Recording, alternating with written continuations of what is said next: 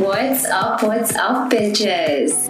Welcome back to another episode of Positively Uncensored, your favorite reality TV and interview podcast. It's your host, Leah. And today we have a lot to cover, so get your coffee, get coffeeing, and get ready to get into lots and lots of television. The TV has been something that I almost have to limit at this point with how much content has been coming out because it's impossible to keep up with. But this week alone, we have Saltburn to talk about. We have Natalia Grace is case, which is on HBO called what is it? Natalia Speaks, I think. So, Natalia Speaks came out on HBO Max season two. I had not heard of it, so I binge watched season one, caught up with season two. That's really hot on the internet right now. We need to talk about that. There was also the Golden Bachelor wedding. I'm holding off on Southern Charm and Southern Hospitality to do a full other episode about it, but we have tons and tons of content to get into. As far as news, since my last episode, a lot has happened in the Married at First Sight world. If you're watching Married at First Sight, go back in your mind to season 14 and place Katina and Olajuwon in your head. If you don't follow them on socials, basically they have been together but up and down, on and off the last few years. Katina recently posted a story to her grid recapping and wrapping the new year. I noticed Olajuwon was in a lot of the photos, and I was optimistically like, okay, there's probably been lots of changes in this relationship. When two people decide to work something out, I'm always going to say, go for it. I don't know the history. It's complicated once you're married. I, I'm never going to wish someone the worst when they try to work something out. So, optimistically, I'm like, okay.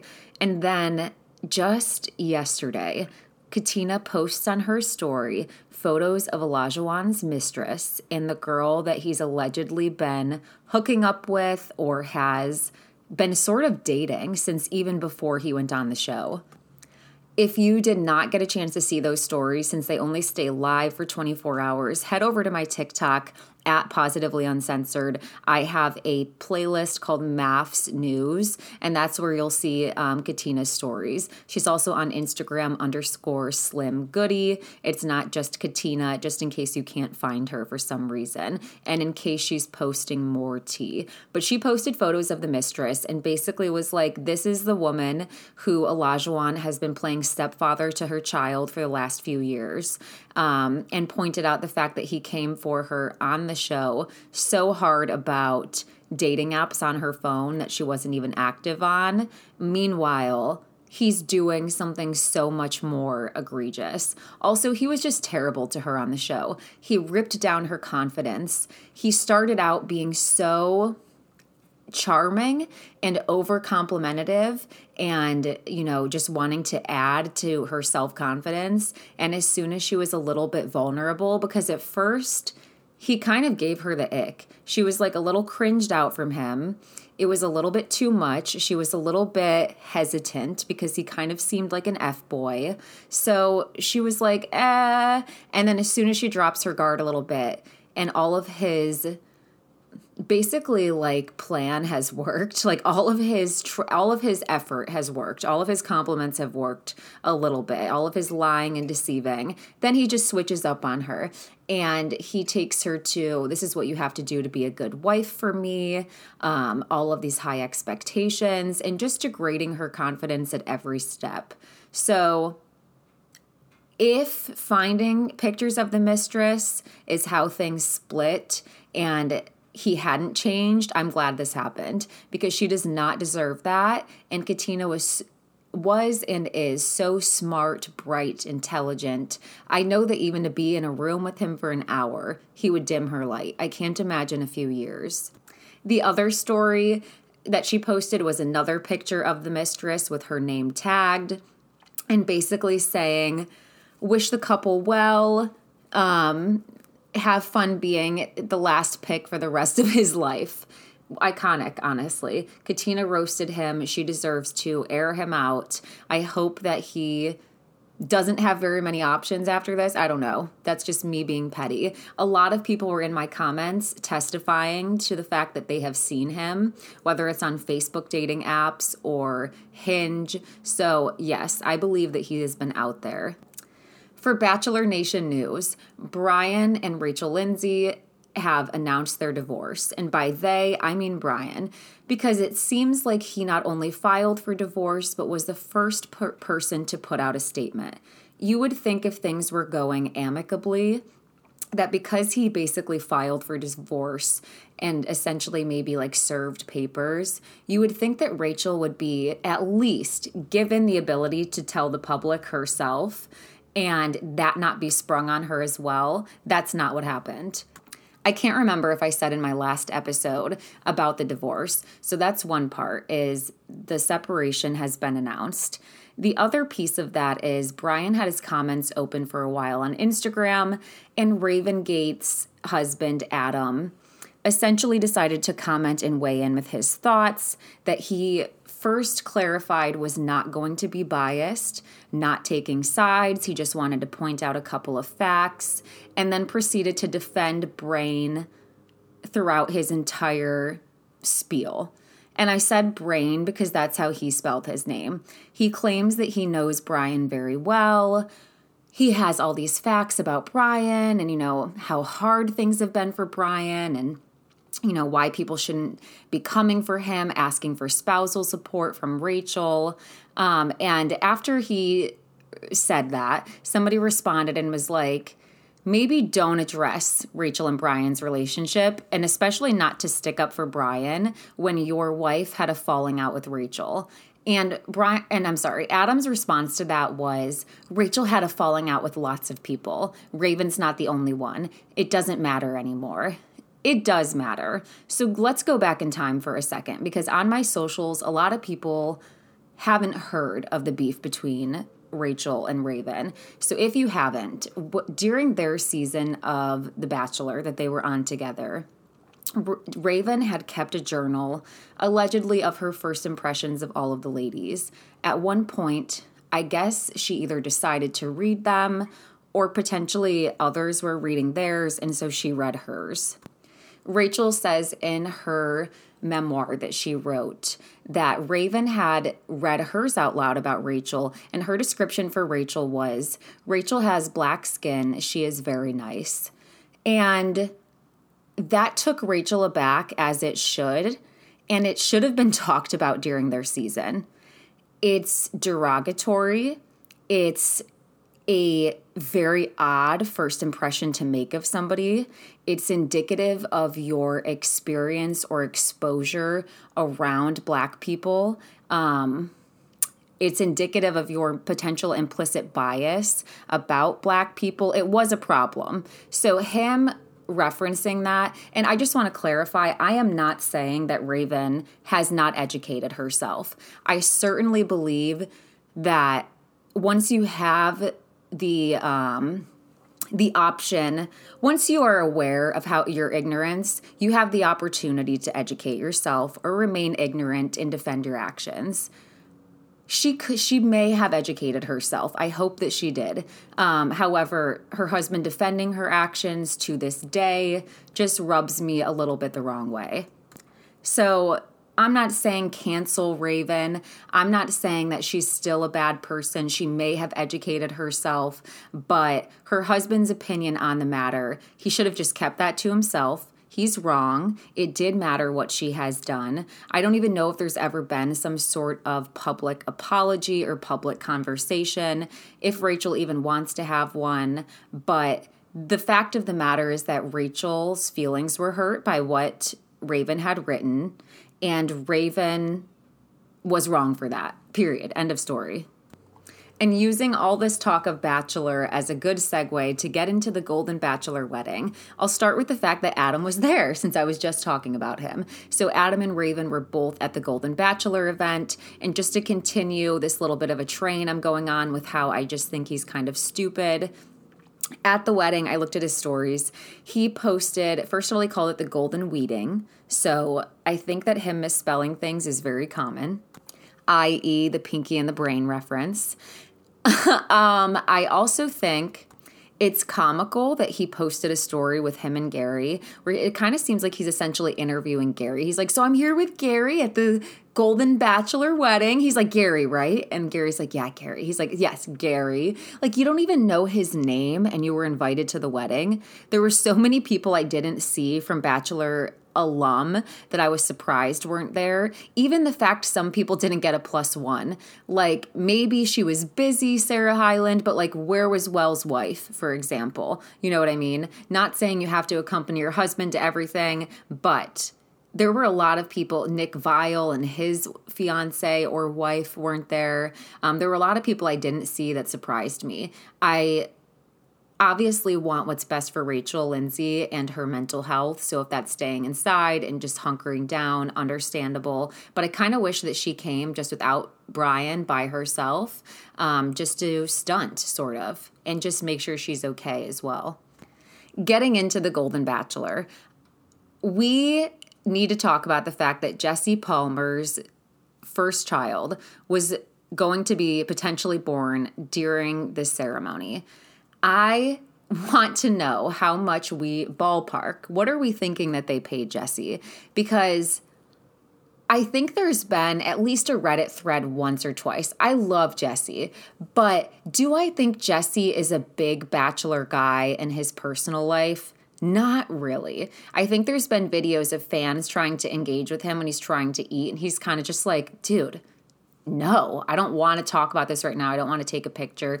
And fair, because nobody's private life should always be for public gain. So I get that. However, I just don't think Jesse like eats, sleeps, and breathes the bachelor is, is, certainly not over his wife and the birth of their child. So I'm wondering what sum they offered him to host on such an important night.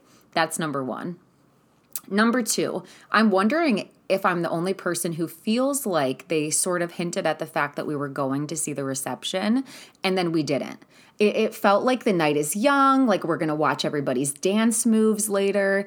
And I don't really know why they said that to not show it. Maybe they were implying that head over to the Golden Bachelor's Instagram. Maybe they were implying they know Bachelor Nation is like hook, line, sinker for this, and we're going to be watching the socials of castmates. But I was confused. Um, if Jesse got that call in his pocket and had to run home, 100% understand that. I was just confused at the abrupt ending because I could have done without the cocktail ceremony just to be able to watch the reception. That's just my personal opinion.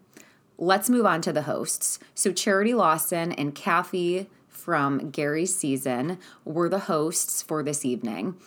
And Charity did impeccable. I knew that she would. I knew that she would look elegant. I knew that she would be funny. She's kind of awkward, so am I sometimes, where you're just not really sure where to go next. Like when an interaction is done, that awkward space between your next interaction or how you break away is something I struggle with. So seeing her like, okay, next to couples who she's talking with on the red carpet or golden carpet, um, side eyeing Kathy for her commentary, I just lived for it. And I think that she did a good job connecting with people. She had to interview her ex for Christ's sake, you know, and she did a great job. Kathy, on the other hand, I, I just didn't love it. I, I, I have to be honest. Maybe they didn't pick other women from Gary's seasons because the women who the fans grew to know the most were the most hurt from the season. But I think Natascha would have done a much better job. Eden could have done a better job. Joan could have done a better job. I mean, there were so many. I mean, Susan was officiating, so she couldn't do it. But in my mind, there were so many better potential hosts than Kathy, who literally told Theresa to zip it and sort of hated on her discreetly and brazenly all season. So I thought that was odd. I got really annoyed with her self deprecating bit or shtick. Um, you know, first time you say that you didn't get picked, always the bridesmaid, never the bride. That's funny. Continuing on that path throughout the majority of the night and making toasts about yourself. Um, I don't know, just making all these references to how you're not married yet and how you're single looking for a man. It's not the Kathy show, okay? And Charity didn't make it about herself. We got one announcement during this special, which is the date of Charity and Dotun's wedding, fall 2025. Woo woo! And it better be on television. It better be on fucking TV. I don't care if it's not in the US. Fly the cameras there, give them a big budget. I want to see it. But even with that announcement, Charity didn't make the night about her. Um, she didn't dwell on that. I think that everything that we saw, it felt a little bit like, okay, people, can we keep this about the couple? It did feel like that at a certain point after all the check ins with everybody. But I do think that it was all structured. Every bit was planned, every bit was organized. I'm sure the producers had you know, a lineup for how the evening was supposed to go, kind of getting a full circle moment, us checking in with people. But, oh, side note, sorry, ADHD. Olivia Lewis. What was Olivia Lewis doing that night? Did she have a long shift in the ER? Like, could, could we not offer her more than that shift? She could have hosted with Charity. That would have been iconic. It didn't need to be someone from their season. But, anyways, I did enjoy seeing which Bachelor alum was there. Um, as mentioned, Olivia Lewis, Kylie, Kylie Russell, um, Eliza, you know, had a split from Aaron. There were there were more people from like Bachelor in Paradise, like the younger seasons of The Bachelor, that I'm just surprised weren't there. Um, back to Charity's hosting skills. When she interviewed the couples who I'm not familiar with because I was not watching The Bachelor, Bachelorette back then, um, like the OGs, it just killed me as I was saying when she was done with the interview and wanted to move on because just how relatable is that? Like, uh, can you guys leave? And I'm the type of person where if you've been watching all these years, I don't knock you for being excited to see them, but like, I don't care. You know, like, even when they bring out Sean Lowe and his wife, whose name I forget, my apologies. I know it starts with a K. I just don't care. You know, like we get it. Like these are your successful couples, but the more you push them down our throats, like the less I care. And that's just how I feel personally. Staying on theme with couples that were there, Kaity and Zach were there. I don't know if we have heard of their tentative wedding date um, which is kind of interesting just because his season was before charities. So TBD on that. I will say Kaity looked good with the brown hair. I am a personal fan of her blonde more. I just thought she was absolutely stunning, but she looked great with the dark hair. Her dress was beautiful. Um, Zach looked all right. I'll leave it at that. Getting into the actual ceremony now which seemed like the speeches lasted the most amount of time to the point where after Susan gave her little monologue or like pre- like ceremony speech to start everything, it felt like once they got to the part where they actually said I do, I don't know. It felt rushed to me. I don't know if they had a timer, a thing in her ear, but the ceremony itself, it was beautiful. I liked the fact that they had what seemed like a live orchestra, like a strings orchestra there that made it beautiful. I wasn't sure what song they were going to walk down the aisle to, but just having that orchestra playing without any singing was actually really nice. So I enjoyed that. Um, Theresa looked beautiful. I liked her dress. I absolutely loved her veil. I loved the detail on her veil. She had these beautiful pearls in there. It seemed like pearls were all around the wedding. So I know that at least when my mother was married, you know, I think she wore pearls for her wedding. There's some sort of semblance with wearing pearls that I know the older generation does, but she looked gorgeous. Um, her vows made me cry. You know, looking at Gary's face made me cry more. Um, she definitely had her vows down better than Gary. Gary had to like look at his. I'm not sure if Theresa just kind of went off the cuff or if she had hers practiced and memorized, but it just f- flew. It just flew out of her mouth so elegantly. I enjoyed listening to it. The daughters. First of all, I'm going to be honest, and this is not a hate, just a critique. I didn't love the bridesmaids' dresses. I just didn't. Okay. I think for this big budget, they could have done a little bit better. That's just my personal opinion. The speeches as well, it was just too much. Do that at the reception. Do that you know, after everyone has eaten some food and people are doing speeches and want to show love to the bride and groom, do it then. Like, don't do it before they say their I do's. And then to add on to that, the commercial breaks, I can't imagine navigating that at your actual wedding. Like, Theresa had to stand at the back of the aisle. I thought she was up at the front of the altar at first, I'm gonna be honest. I was like fucking awkward. But no, she was at the back of the aisle and just standing there. Jesse's like, Wasn't that great? Let's take a commercial break. Like, okay, Jesse, really? Really? The timing?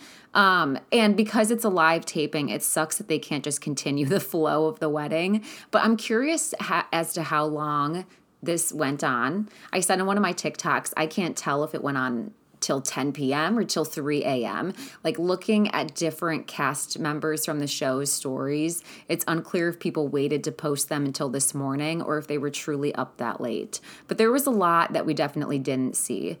Somebody talked about the missed opportunity on Twitter for them to throw the bouquet to who the next Golden Bachelorette will be. I agree that that could have been a missed opportunity. But as I said before, this wedding was already so much about everybody else that it's like, let's not. Let's not add the announcement of the bachelorette during it as well. The shine should be kept on them. Which brings me to the next thing that happened. Christina Mandrell and Brayden get engaged in the middle of the bachelor, the wedding don't don't do this. I understand it's a show. I understand real life rules don't apply. I understand that producers told them this, but it's just such an ick. It's such an ick. I, I really do congratulate them. I I love Christina, love Brayden. I want I want them to come on my podcast. In fact, like I'm fans, but it's just a no getting engaged at somebody else's wedding. Now, like I said, I think that Bachelor producers were planning on people being tuned into every single second, keep stuff happening, keep it, you know, keep it lively. So I'm sure that they were reached out to and probably propositioned to do this. They did post a picture like posing with Neil Lane, which makes me think that Brayden's ring may have been sponsored by The Bachelor in order to be proposed to, you know, during this segment, but I'm not sure. That's just kind of what I'm thinking like I said, I'm happy for them. When they announced that they were in a couple, I had been peeping them on Instagram for about three weeks. I saw that he was following like her intimate friends that not anybody else was following. And I was just watching their interactions and likes before they announced that they were together. And I was like, ooh, that could be exciting because they have very similar personalities. But, you know, now that they're out in the open, they've been living together I'm happy for them. I, I'm wondering how many weddings we're going to get to see. Like, okay, so Charity and Dotun's wedding, we better get to see. Are we going to see Brayden and Christina's because they did that in the middle of their segment? Not sure. I'm disappointed we didn't get to see what their first dance song is, but I was trying to make bets or guesses as to what they would walk down the aisle to. I thought it would be something like tr- try a little tenderness or everlasting love, but they come down the aisle to boo thing. Like the one that's in all the commercials. You my little boo thing. Do do do do do thing, girl. Do say like what? Are we in Target? What's happening? I'm not sure who selected that song, but I'm not a fan. It's overplayed on every commercial I watch. So I thought that was really interesting and that it was odd they didn't go with music that was like from their generation. Before I move away from the Golden Bachelor, we also have to talk about Faith and Leslie. It's interesting they were both there. I'm really curious. It feels like one of them's going to be the Golden Bachelorette. Kathy inappropriately asked Faith, So your dead horse is buried in your backyard. You already told Gary that you're not going to move uh, because of that, but would you, did you change your mind? Would you do that for the right man? That line of questioning felt like it was supposed to be asked differently, um, potentially to set up the fact that Faith is going to be picked as bachelorette. However, Leslie just has such an appeal because she was done so dirty. Um, I don't know if it was, you know, tactical to have both women come, but I, I almost wonder if it was optional. I, I don't know if appearance wise, you know, they're just on their own discretion. Like it would look bad if I don't go. I don't know if producers forced them to go by saying, you know, this is part of your contract to film for every episode of the season. This is episode 14 of the season. Because if you'll notice on even on TV Guide yesterday, it was called The Golden Bachelor, not Golden Bachelor Wedding. So I think that might be a loophole that got both of those women there. But even though Leslie looked beautiful, she did look uncomfortable. When they panned to her face, you know, she has a look plastered on her face where she's, you know, trying to look happy. But I would imagine yesterday and last night was painful for her given how they ended. We're going to move on from The Bachelor and we're going to transition into this show called Natalia Speaks. If you are into true crime, this will captivate you. Trigger warning it, it does talk about child abuse, there's child neglect, there's sexual abuse in this show. Um, there's also ableism. Like an undertone throughout the whole show is just society and people who could help's response to this little girl. So I want to say that before we get into it, just because it could be triggering. But let me tell you, Natalia Grace, if you haven't heard about her, um, in short, before we dive into the series, she was a little girl who was from the Ukraine. In 2003, I believe she came over to the US or something, or maybe she was born in 2003. The dates get hairy at, throughout this series because there are lots of them and they're changed a lot of times. But she comes over here, and around four years old, she's adopted by her first family in the US. She stays with them for a short time and then she is put back up for adoption. On her second round, she is adopted by a family by the name of the Barnetts. The Barnetts adopt her. They have three children already. Jacob, the oldest, is autistic and he's a genius. The mother tried to write a book about her son, or successfully did actually. She wrote a book about her son, alleging that she basically was able to put a spark in him or work with him enough that he became a genius um, and basically took credit for his intelligence. That that's what she did. So her book became successful. She made like $600000 off of it. Um, and this is kind of setting the tone for what Kristine the mother does with their adopted daughter natalia or at least what she wanted to do. Her intention, as her husband says later in the docu series, was to appear a hero, to show that she was able to basically help children with autism become geniuses and that she could do that for everyone. She compares herself to a saint. She wrote a letter about how she could be a saint. These are all things that we don't know until later in the series, but they're pertinent to just knowing what type of family Natalia was going in. And I actually think that knowing these things prior to watching would have been more beneficial than how this show is pitched which is basically the first season, or at least first three episodes, is telling the Barnett's point of view and a bunch of ignorant citizens, community members, etc., who are alleging that Natalia is a sociopath they the whole storyline that we get pitched in the beginning is we try to figure out if this little girl is a little girl. She's supposed to be six years old by the time they've adopted her, the second family that she's been through in the United States. She's supposed to be six. First three episodes allege that she is 22, potentially even 30. It has stories of people saying that she was dangerous around their children, um, showing her play date and how she looked like a predator, showing how tactical she is, um, and how she was manipulating the family. That's what they try to pitch this as.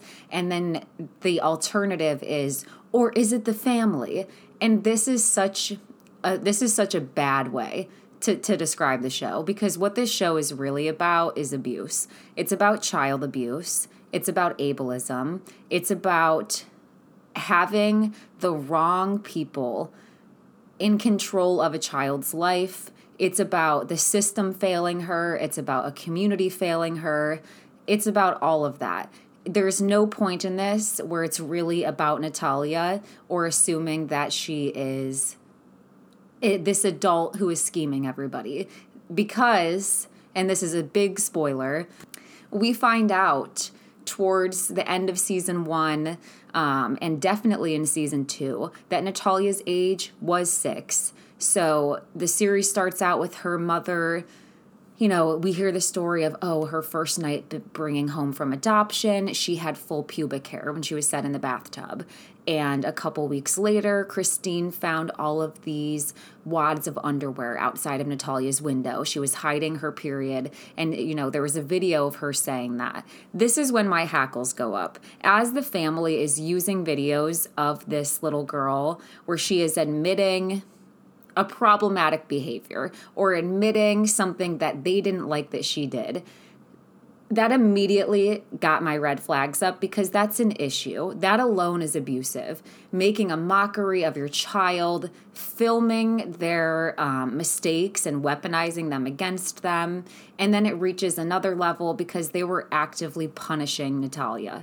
And we see no interviews with Kristine this entire series. I will say that's a very frustrating aspect. We don't get to hear her comments aside from social media posts that they have um, archived and shown us in this series, and just recanted tales from her husband. Nor do we see any justice in terms of her being in jail. It's unclear to tell whether Kristine has some sort of personality disorder potentially where she genuinely believes that Natalia is like a spy or she genuinely believes that she has someone in her home who was trying to take advantage of her family and was scamming her or lying to her. I don't think so. I think it's more likely that she was just a very evil person. She is convinced that this little girl is not who she says she is. She is convinced that she would have an accent. But most of all, in my mind, she's just convinced that because she's not doing math problems the way that Jacob does. And because her program and the way that she treated Jacob, her oldest son, to get results that were publish worthy, because that's not happening, she resented Natalia. She resented the fact that she opened her home for what she thought was going to be another Saint Kristine situation. She thought she was going to look great. Look at all the progress I've made with this child. And instead, Natalia has normal comprehension for a six year old. She is doing things and saying things that are actually out beyond her age group. Um, her teachers say that maybe she could have gone on to second grade. She is well spoken and eloquent. Um, she was able to read from a magazine. However, she was not doing calculus or physics like Kristine was trying to force her to do, and then punishing her every time she couldn't. And this family makes zero accommodations for her either. Um, yes, she gets her foot surgery. But aside from that, they go out of their way to make her do things that are not easy for her and would definitely result in pain. Walking around the neighborhood with no shoes on, nose pressed against the wall for hours, for allegedly trying to put like what is it pledge in Kristine's coffee which never happened or punished and put in the garage you know, for playing with a neighbor boy who they said she touched inappropriately. It's just, they treated her like she was in prison. Worse. But again, this series tries to paint a certain narrative the first half of season one. So you have to look through what we're seeing and look beyond things. The father was suspicious to me immediately. The circumstance of the adoption was suspicious immediately. I do not trust him or any word out of his mouth. She looked like a child. I, I, I believe children always. So there was that in the back of my mind. But they feed us details like, well, she's actually 20 and you know the Ukraine birth certificate could have been fabricated and then at eight years old, they had her birth year changed to 22. So she aged like 16 years overnight. Just kidding, 13. I'm bad at math.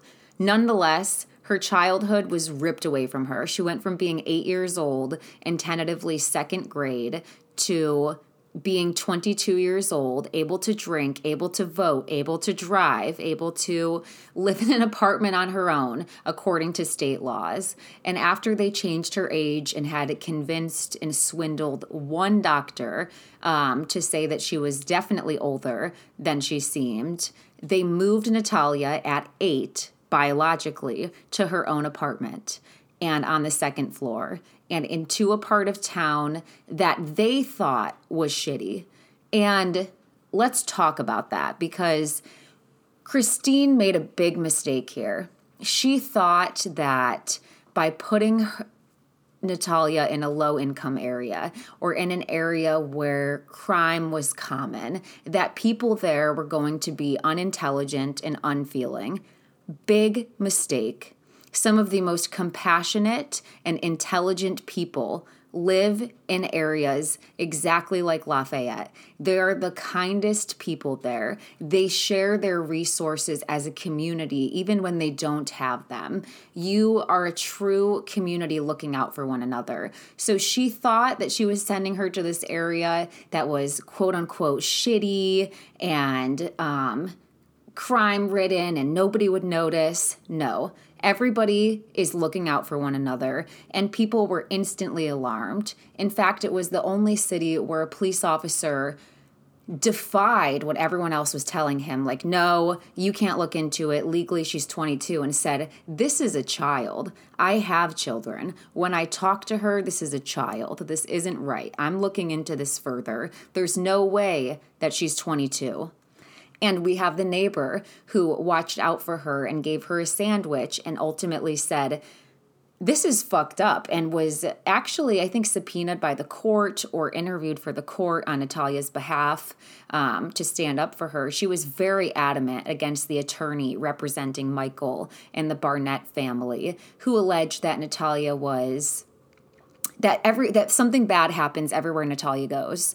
Um, that she was a con artist um, potentially even salacious and odd sexual undertones where they're implying that she was overly flirtatious or that she knew what she was doing at six years old to have men saying things to her.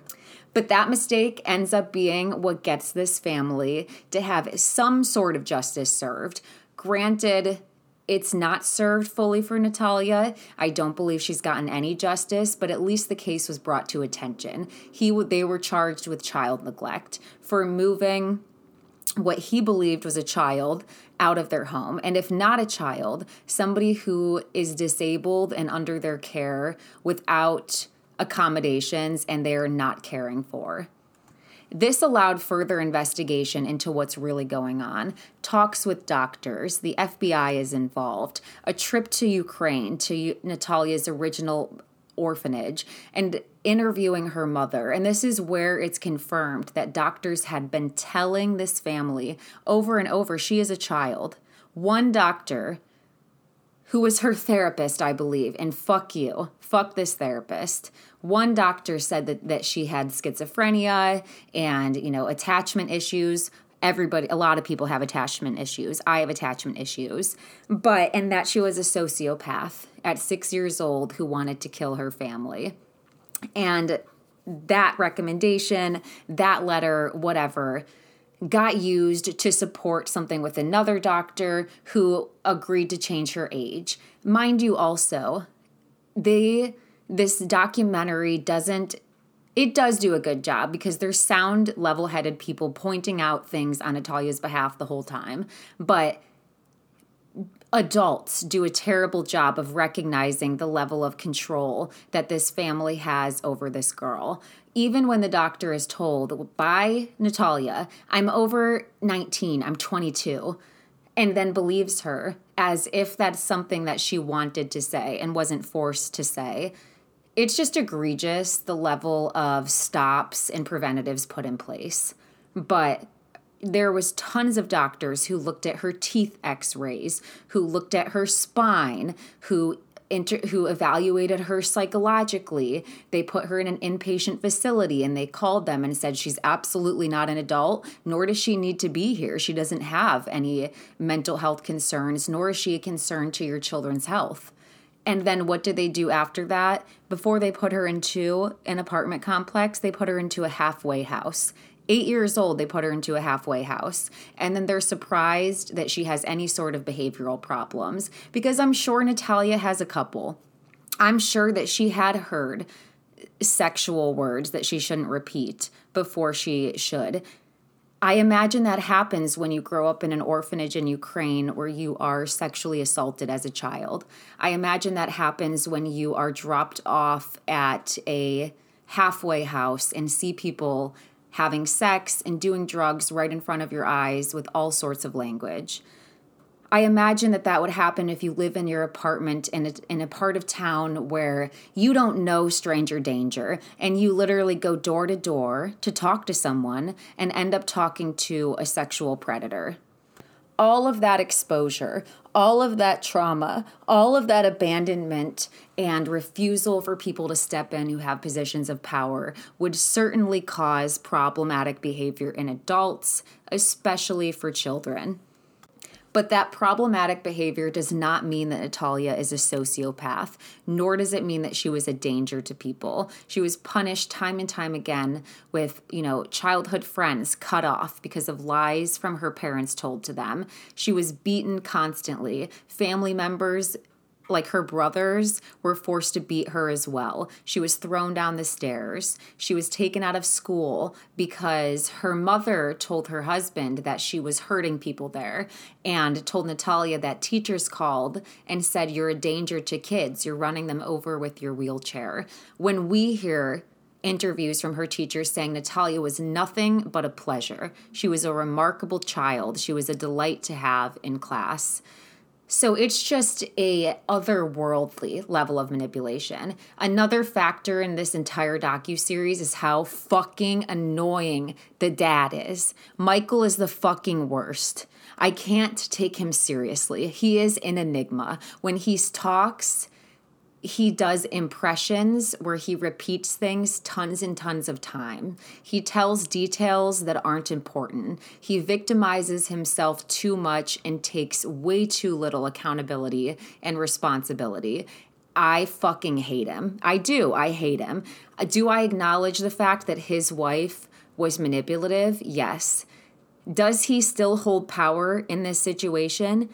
Absolutely. He had recorded videos of Kristine where she was physically violent to Natalia to act like as aware of her image as Kristine was that if you hadn't said to her if you don't stop beating her, I will take this. I will send it to the news outlets. I will post it on the Facebook. You have five minutes to fucking quit, and we're getting a divorce, and I'm taking all of these kids out of here, or your reputation is ruined. He could have grabbed power for himself. He's also a man, physically more powerful. He could have just called the police. Half the time when there's a domestic dispute, even if the woman is abused, the one time that she strikes back to defend herself, she ends up getting arrested anyways. Like the the fucking legal system's on your side, bro, in the negative way. But for once, just let it work. He could have called the police he did nothing. He was complacent. He is an abuser. He was involved.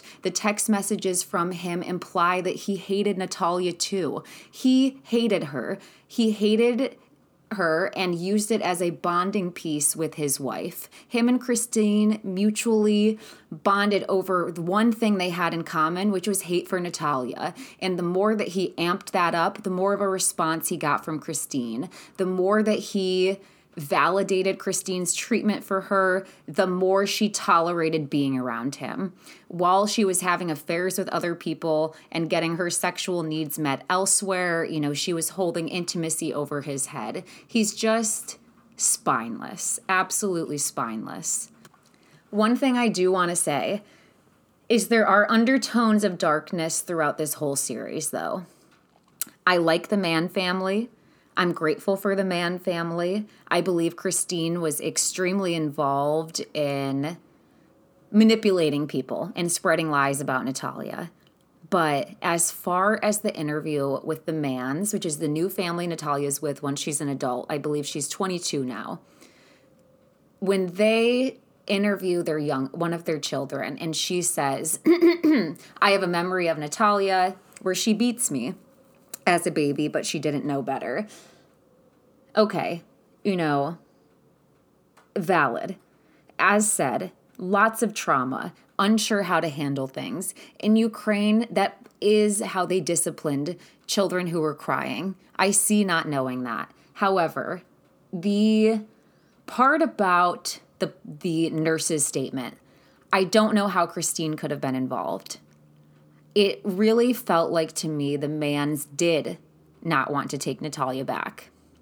That they did tell the nurses to not allow her to return home um, because why would they not have been there if that was untrue? If she's a child, maybe 8, 10, 12 at this time, even 16, that's still a minor, whatever age she was at the time of this, why weren't they there? The fact that they even left and there was the opportunity for, in the mom's mind, Kristine to call and intervene makes me think that that's partially true. And with every lie is a partial truth. The, the mom and the man family might not know that nurses are legally obligated to record everything. She may have called and just said, you know, I don't really know how to say this, but we don't really want to take Natalia back home. Like she uh, beat her and I, I don't even remember how serious the beating was, but I think it was serious enough that the daughter, the baby, needed hospitalized. So I, I, I just, I don't, it feels fishy to me. It feels fishy. And I don't know what the motivation would be. Like I said, I want to trust this family. I appreciate the dad, you know, defending Natalia, but it's interesting that she, that that's out there that we read it. I don't think Kristine was able to know about that incident as it's happening and then call the hospital. I just don't see how that would be possible. I feel like that was a very weird fabrication. They also mentioned that Natalia, you know, can't file for a civil suit.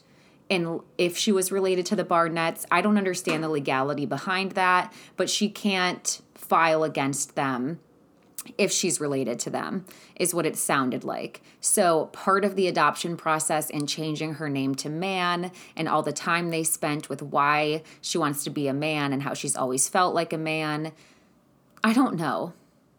The distrusting part in me just feels like something's off. And maybe nothing is. And maybe ignore me. But I don't trust the mom kind of specifically in that family. I don't know. I, I don't know if she wanted whatever winnings Natalia might get from this court case and they realized they might have, you know, a cash cow on them. I don't know if I'm being ignorant, but the timing feels off. What I do hope is that I'm wrong. I hope that that's just the that's just television trying to make things seem hairier than they are. I'll wait to go through Reddit threads and see what people are saying if more truth is out there than we know so far. But I talked with a couple of friends, and I know I'm not the only person who felt that way. So it just needed to be said, and TBD if they'll be bringing on a season three. Where I end out with the case is Natalia deserves justice. Kristine should be in prison. Michael should be in prison. Ultimately, the incident with the Mans is kind of irrelevant. It doesn't change her situation and her childhood and what she went through. And I don't think she's a monster. I think that the ableism that people had, as I said, is an undertone throughout this entire series because had she not had dwarfism, would people have really questioned her age? Would there really have been grounds to speculate on what her age was and how she's presenting herself? It seems like a lot of the rumors and fears spread from ignorance from people. And that was another sad part that needs to be talked about when you talk about this series. And fuck that grandma that they kept interviewing who first said that her husband got solicited by her. Then she changed the story around. She said it was three other men from the apartment. Make up your fucking mind. Don't make harsh accusations with your chest at your fucking age. At your old age, really? You're gonna go out saying something hateful? Bye. And I know that that's rude, but just despicable, despicable, blaming Natalia, just gross, a child. We know it was a child. And she's basically like, Well, I didn't conduct the test, so I don't know. We're going to get into Saltburn really briefly because I'm going to do a full recap with a friend on the entire movie. We both loved it. But before I do, I want to plug the fact that February book club is approaching. I'm taking the month of January off. If you haven't read Every Last Secret, which was the December pick, read it. Read Hood Feminism by Mikki Kendall. We will continue to talk about those books. I haven't even done an episode on either book because my life has been chaotic. So please bear with me. I'm going to extend that book over, but for February in advance, I already got and pre ordered Mike Sorrentino's book, Reality Check Making the Best of the Situation. And I'm excited. I'm so excited. This is going to be our book we read in February, keeping it kind of pop culture, reading a memoir. Um, I got this for Christmas, and actually, I got two books instead of one. So I'm going to do a giveaway or like a raffle. I will keep you posted on the requirements to enter, but just so everybody knows, I'm going to give away one of these books. So if you end up not being able to buy the book or you just don't feel like it, or you'll participate in book club, but if you have the book, this is a good opportunity. Or if you just want the book, it's a hardcover, super nice. We can read it together, but I'll keep you updated on the requirements. Let's talk about Saltburn. Before I spoil this movie, in case you haven't seen it and you kind of need a convincer, let me tell you what it's about. So, the description on Google says Distraught by his classmate Oliver's unfortunate living situation, Felix, a rich student, invites him over to his estate. Soon, a series of horrifying events engulf Felix's family. My description of the movie would be Eat the Rich in three words. Eat the Rich. That's what this movie's about. So if you like this those kinds of movies, watch this. The cast. We've got Barry Keoghan, don't know how to say his last name, Jacob Elordi, Rosamund Pike, Alison Oliver, who played Venetia, the sister, who I had not seen in something, but she did a good job. And then Richard E. Grant, who played the father. Those are just some notable actors and that are the main parts of the film. But basically, yeah, Oliver, he is not rich. He becomes friends, sort of, with Felix, and he goes home to his house instead of his own home after a tragedy. And soon we see what his intentions for being there are. Now let's get into spoilers. So don't listen if you don't want to know. If you've already watched the movie, I'm going to talk about it. So, and I have a cough drop in my mouth. I'm kind of sick, so apologies if you hear it. So, the question I had the most after watching this is Does Oliver love Felix or hate him? And I think it's both. I think that love and hate are both the strongest emotions that you can feel. So I think there is a very fine line between love and hate. I think that he loved Felix, but I think that he hated Felix's wealth. I think that he hated what Felix represented, which was everything that Oliver did not have naturally in his life. So I think that was a point of contention in their relationship. However, it's interesting that Oliver had sought out and been kind of watching Felix as we come to find out because it's almost like that forbidden fruit. It's almost like Beauty and the Beast. Like he knew what his intentions were, which was he was a wolf in sheep's clothing. He was a predator prowling um, and trying to gain access because he wanted what Felix had. However, he also loved Felix. And I think he hated that he loved Felix, which is why internally he was back and forth between it. But I mean, drinking the bathwater, what a scene. What a scene. Have I ever thought about eating out a bath drain? No. No, I haven't. Was that somehow still provocative and stay with me? Yeah. I don't know. I, I don't know. It, it, it was arousing, yet also gross at the exact same time. The period blood scene, Um, wow. It was very clear to me as soon as he complimented um the mom what was going to happen. I was like, okay, it's sort of like American Psycho, but taking it further. And I knew I was like, we're going seduction. He's going to seduce each member of the family. I wasn't sure if he would kill them during intimacy or kind of like what the motive was was for that. In terms of Venetia with the period blood, he ends up telling her the next day to or before they they have that incident um, that she's going to eat and keep it down because trigger warning she was struggling with an eating disorder. So in that situation it felt like power over her. Um, as far as what was his name? What was the brother's name? Faley Farleigh. As far as Farleigh I don't know what that was. Maybe to show Farleigh that he is weaker than he perceives himself. But ultimately, I hated how Farleigh said something to him the next day and was pretty much like, You're going to jerk off to that and think of it for the rest of your life, and it'll be nothing to me. I think the constant reminder that he was just entertainment for this family potentially made it easier for him to commit to his plan. I don't think that he would have changed his plan if they were kind to him, but I do think that it made it easier for him because when you when you watch back because I had to go back and rewatch this after because I truthfully didn't pay attention to at least the first 20 to 30 minutes of the movie. We notice that the movie starts the this with the how it ends, and that doesn't make sense at first, but he's clearly in the house that he goes to, and it's clearly his now.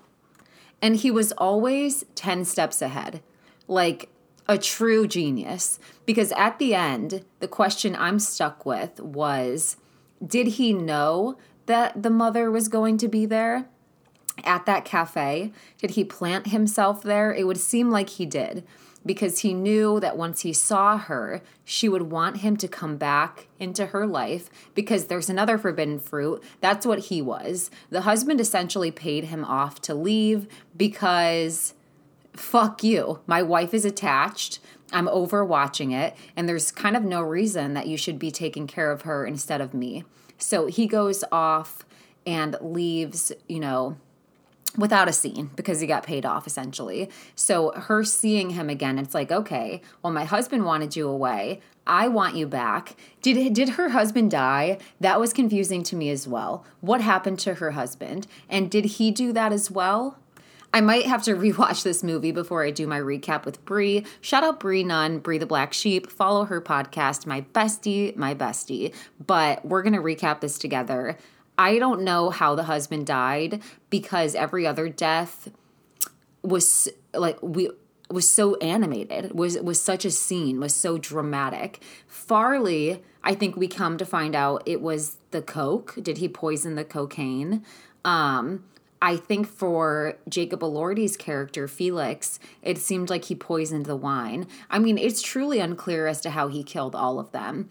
I would assume that he had slit the wrists or done something to Venetia when she's in the bath and made it look like she had self harmed from grief of Felix's loss.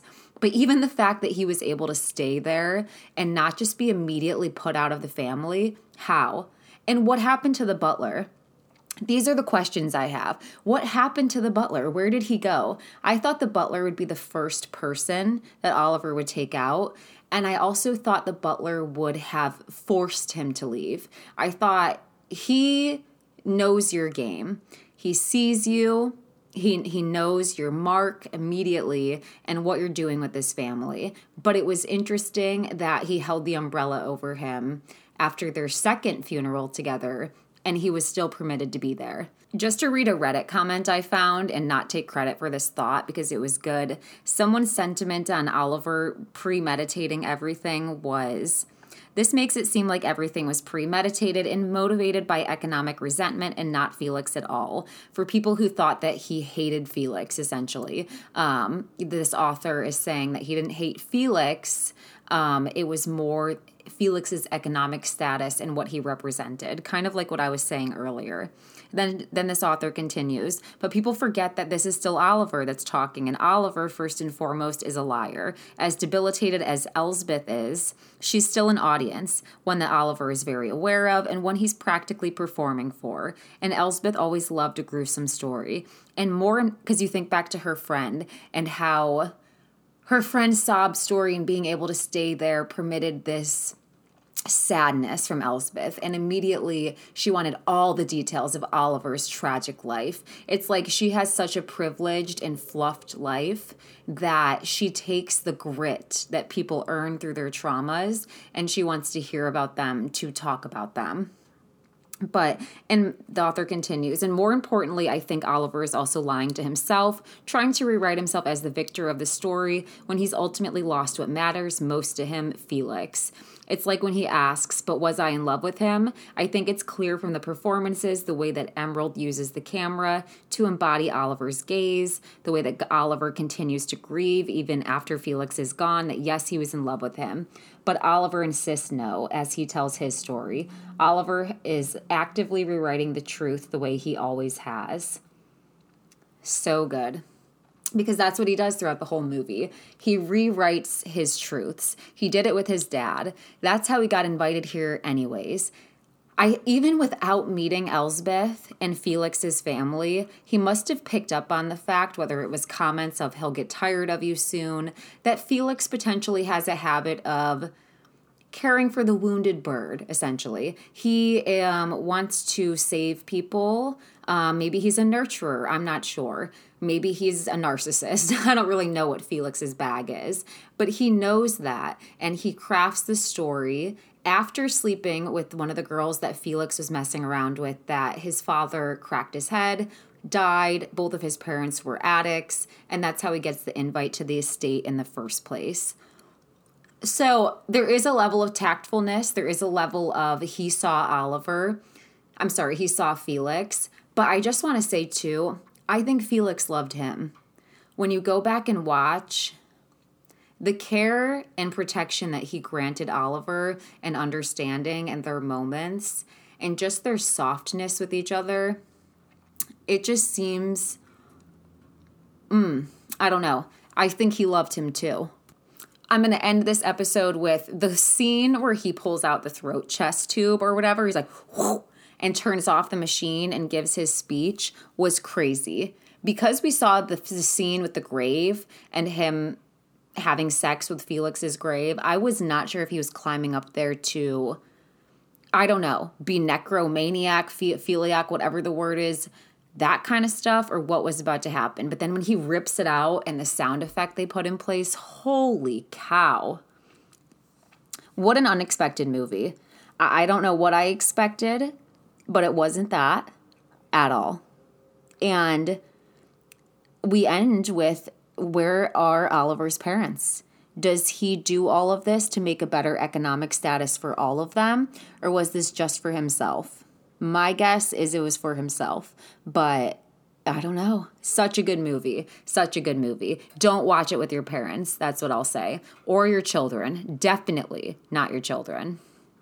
Until next time, Think about getting your reality check by Mike Sorrentino's book. Look out for my post on the raffle. Um, read Hood Feminism and Every Last Secret, which were December and January's book club picks. And make sure you're following me on TikTok, on Instagram, so you can keep up with all the little videos I do and recaps between the podcast. Love you. I love every single one of you listening. If you're new here, welcome. My recaps are frequent, they are often. I try to do them consistently right after everything's put out. So follow, subscribe, leave a review if you're new here and if you enjoyed the podcast. Uh, rate it five stars if you loved it, if you love me. And then I'll see you guys for my next episode.